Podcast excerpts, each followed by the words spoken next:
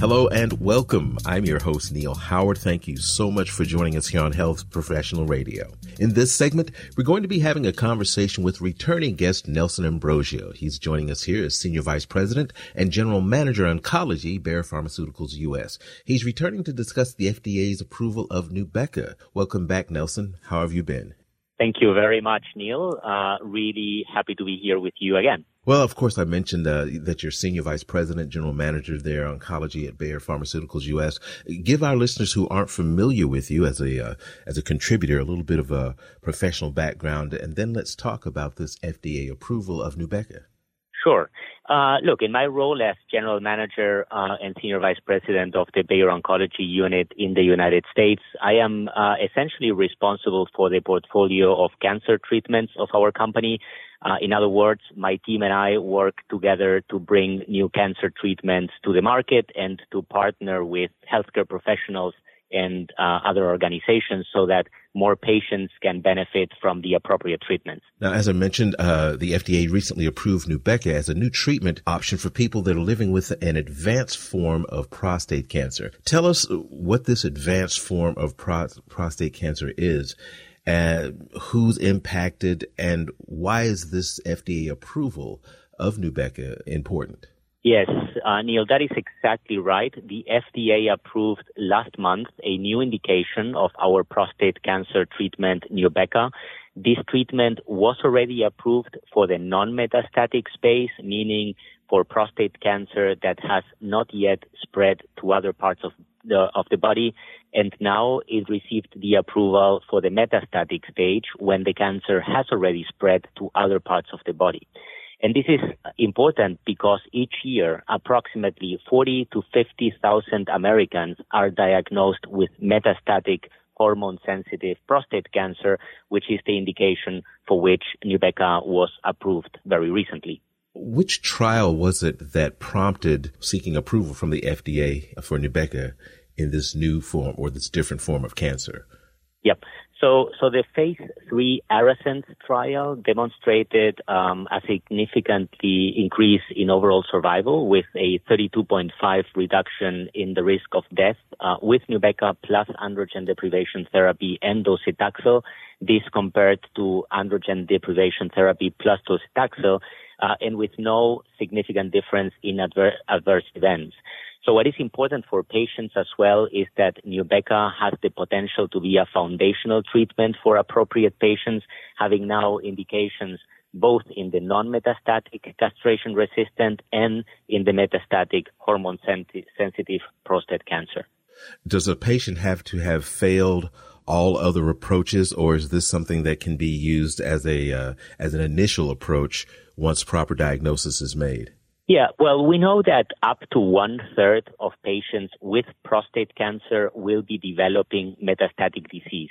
And the incidence of metastatic hormone sensitive prostate cancer has been increasing in the, in, in the United States. It has actually increased by 72% over the past 10 years. Therefore, um, developing new therapies for the different stages of cancer, and in this case, in particular, of uh, metastatic hormone sensitive prostate cancer, is extremely important to support more patients and their families. So, what do you think is next for Nubeqa now that this approval has been made? Well, Neil, we have a broad development program for Nubeqa underway, and it is currently being investigated in further clinical studies across various stages of uh, prostate cancer. So Nubeqa has really the potential to becoming a foundational therapy for patients with prostate cancer.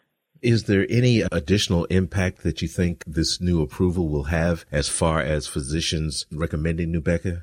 Yeah, so uh, look, prostate cancer remains the second leading cancer related cause of death among men in the United States. Uh, and this year alone, there will be about 270,000 new cases of prostate cancer diagnosed in the U.S. Therefore, we are particularly proud to bring a new therapy that can help more patients in an area where there's still so much unmet need and where we can help healthcare providers as well with a new um, tool that they can use in their um, in their practice. Was there anything that you'd like to add for our listeners? just uh, to finalize, maybe that our investments in Nubeqa and in oncology overall emphasize our ongoing commitment to addressing unmet uh, medical needs in cancer treatment. Mm-hmm. Uh, when it comes to prostate cancer in particular, we are also exploring additional radiotherapeutic options that can benefit even more patients. And for um, uh, anyone interested in hearing more or knowing more about Nubeqa, uh, there's a website that they can visit, uh, nubeqa.com. That's N-U-B-E-Q-A dot com. Now, um, when we were here before, we did talk a little bit about uh, your being a Boston Marathon charity runner. Uh, talk briefly about uh, your involvement in that. Yeah, thanks for uh, for reminding me of that, Neil. It, it was really a very um, special um, a, a phase and, and, moment as well. I decided to uh, join the Target Cancer Foundation as a charity runner in the 2022 uh, Boston Marathon to support um, the efforts of this organization in uh, finding new uh, treatments and in research for rare cancers. Mm-hmm. And the reason why I uh, joined that initiative was because my brother Daniel um, was diagnosed with a rare cancer with cholangiocarcinoma and uh, passed uh, very shortly after diagnosis. So there's also um, uh a significant unmet need in the rare cancer space.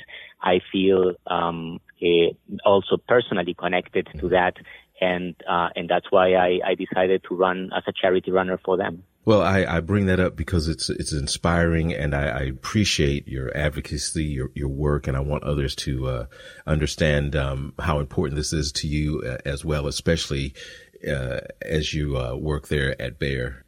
Thank you very much, Neil, for that. And um, cancer care and advancing cancer care requires a true multidisciplinary um, approach with different uh, and multiple uh, stakeholders working together.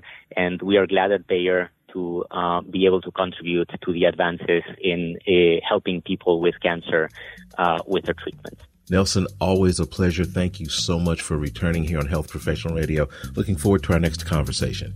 It was great talking to you, Neil. Thank you very much again. You've been listening to Health Professional Radio. I'm your host, Neil Howard, in conversation with returning guest Nelson Ambrosio. Audio copies of this program are available at hpr.fm and healthprofessionalradio.com.au. You can also subscribe to the podcast on iTunes, listen in, download at SoundCloud, and be sure and subscribe to our YouTube channel at youtube.com Health Professional Radio.